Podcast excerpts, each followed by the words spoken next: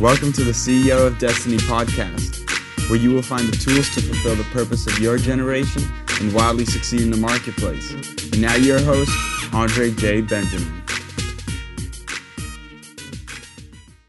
So that that drove you through the obstacles of getting what what did you see in in terms of other people and what they were doing and the mistakes they had made in jumping too soon jumping ship too soon? Because a lot of people i hate my nine to five. I, I hate this. I hate this. I hate this. What would you say to that person who hates the nine to five and they feel like this idea that you said that you're working until 2 a.m in the morning on they're saying man this is what i really want to do full time but it's not paying any bills right now well if it's not paying any bills, it's probably not worth value to somebody else.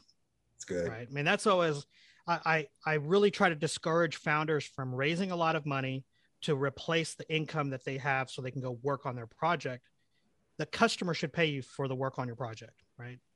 You just said something very profound that knocks a lot of stuff back yep. because that's kind of the popular sentiment is other people's money and let this kind of this inflated valuation arise and you imagine that at some point it's going to pay back but you actually don't have the proof or you don't have the evidence that it is a valuable uh, you know that what you're offering that it has actual value yeah you're creating yourself a job called entrepreneur with somebody else's money right yeah but not the customer's money. The customer should say, I want your product. Now, if you're going to go try to go build yourself a Twitter where you're probably never going to be profitable, that's a whole different play but but that's the unicorn, right?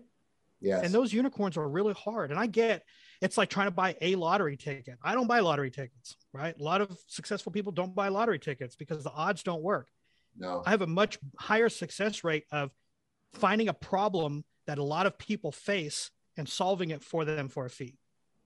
So I, I, love this term that I heard people say. It resonated with me many years ago, but they say, put your own bread up, put your own money up. What Tell us a little bit about that and how much you put up of your own. I put up my only $54, man. I was broke Let's as go. a joke. Are you kidding me? Let's go. But I put up my time, right? I put yeah. up, I, I worked for almost three years with no income from this stream. It was just, you know, we'd make a little money. All right, we got to buy a computer. We make a little money. Let's buy a desk, right? Like, yep. make a little money, and oh my gosh, we can rent a little office space and hire somebody. And and it was just this incremental of, you know, for the first three years, we're not going to touch that income and I'm going to work it, right? I'm going to I'm going to put it right back into the business. We're going to keep building it.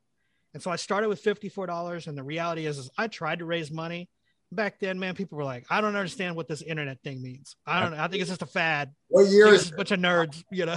What year is this, uh, by the way? 99, 2000. And that yeah. So you're right before everything's about to pop anyway. That's right. There's That's a, right. You know, they're, they're buying, you know, dog.com for the dollar valuation, right? That's right. At that time. So uh, it's so new you have this opportunity you're put you're incrementally growing what are some of the biggest obstacles you faced that you see a lot of people facing now and how did you navigate through that? I know you talked about the time. I know you looked at the why was it why was it important to you? Yes i know you try to you know raise outside funds but once you actually start gaining momentum with your own funds your own bread that you put up what what did you see as the importance of maintaining the kind of like the integrity or the strength of the business the way that you were forming it versus kind of you know there's the opportunity to, to dilute what you what you set out to do. Can you talk a little bit about that? Well, money changes everything, right? Root of all evil, yeah. and I get it because uh, twice in my career I got very seduced by the money. Yeah. And you know, uh, the first window was, wow, we're able to pay everybody and we're able to make a little money. Like this is amazing, and I get to do what I love. Let's make more money. Oh, yeah. Oh, but we're not going to be able to do what we love. That's okay. That's okay. Just make more money. Let's let's make as much money as we can, right? And then what happens is I started coming to the office and I didn't know who I was. Wow. Let alone what we were as a collective. And it was, I saw the writing on the wall that if I don't like coming here, I bet other people don't like coming here. Right. And it was all about making money. Wow. And so we had to really go back to our core values and, and define them. And I ask people this all the time when they're, they, I get hired by lots of um, large companies to come in and help them with their culture. And they and the C-suite is so proud to show me on the wall, like, see, these are our core values, man. We we live and die by these. I was like, you do? Oh, we love these core values. I'm like, great. But at lunch, I go sit with the line guys, right? The folks who actually do the hard work. And I'm like, hey, tell me about the core values. And and you're gonna hear one of two things almost every time. One guy will go, Oh, you mean the those things on the wall? Yeah.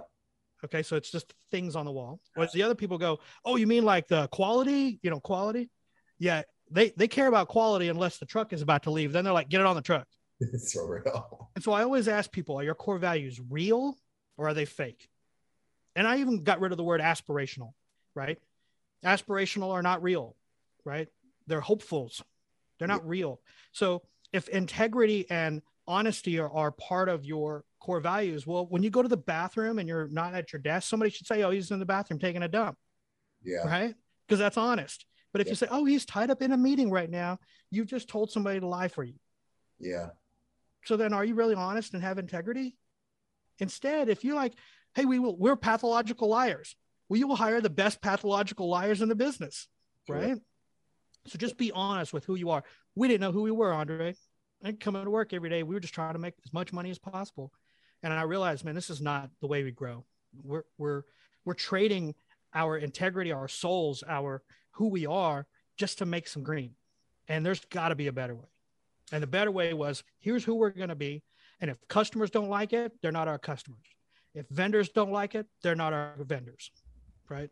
You're very pave our own way. you're very candid in your book about that uh, firing customers basically and ha- having the right team around you so go back a little bit to how did you formulate the right team how did you start to pick people the, the power of tribes how did you even know who you're going to get to go with you on this journey of launching digital tutors and even how you came up with the name digital tutors what did totally by accident, right? We were like, we want to be tutors for visual effects artists, but we don't want to be in person, so we'll be digital. So we just called it that, digital tutors, right? it It just though. stuck. Yeah, sticks.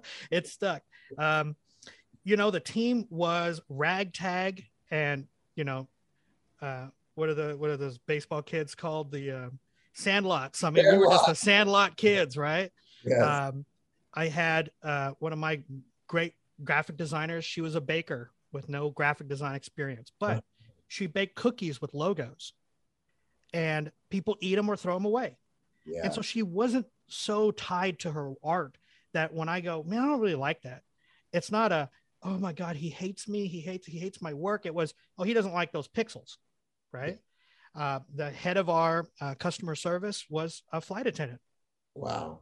right? And you know some of my people had no experience in this industry. And i'm like look man we're teachers. We'll teach you how to do this work. I can't teach you to be a good person. Like No. that's what you got to show up with. So i'm a big believer in the resume may get you in the door. Most of them are lies. Most of them are you know fancy bs what i want to do is meet you can we travel a country and stop and have cheeseburgers together right? Can we do that? Can we get in a car and drive to la and still be friends after right? And so really what i'm looking for is that person's integrity that person's you know do they want to make a difference? Not to the world but just to the people they work with right? To me that's the world.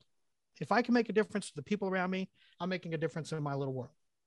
So you saw that if they were, if they had that core, almost this, they shared the same values as you as a person. You saw that they, you said, I can work with that. Um, the skill, Absolutely. we can skill you up. Uh, you, Yeah. you have a, a, you know, cause you, rather than having somebody who has tremendous skills, but they're, they're trash in regards to how they treat people. They don't have, uh, you know, uh, talk about um, the, the power of listening and how you use that you deployed that in your because you talk about that in your book talk about how you did that in building your team and then you also put that in culture of saying you know what's the what is listening show what's yeah i'm a i'm a huge believer that listening is truly an act of affirmation wow right? So listening, following up, asking clarifying questions versus, yeah, but let me tell you, right?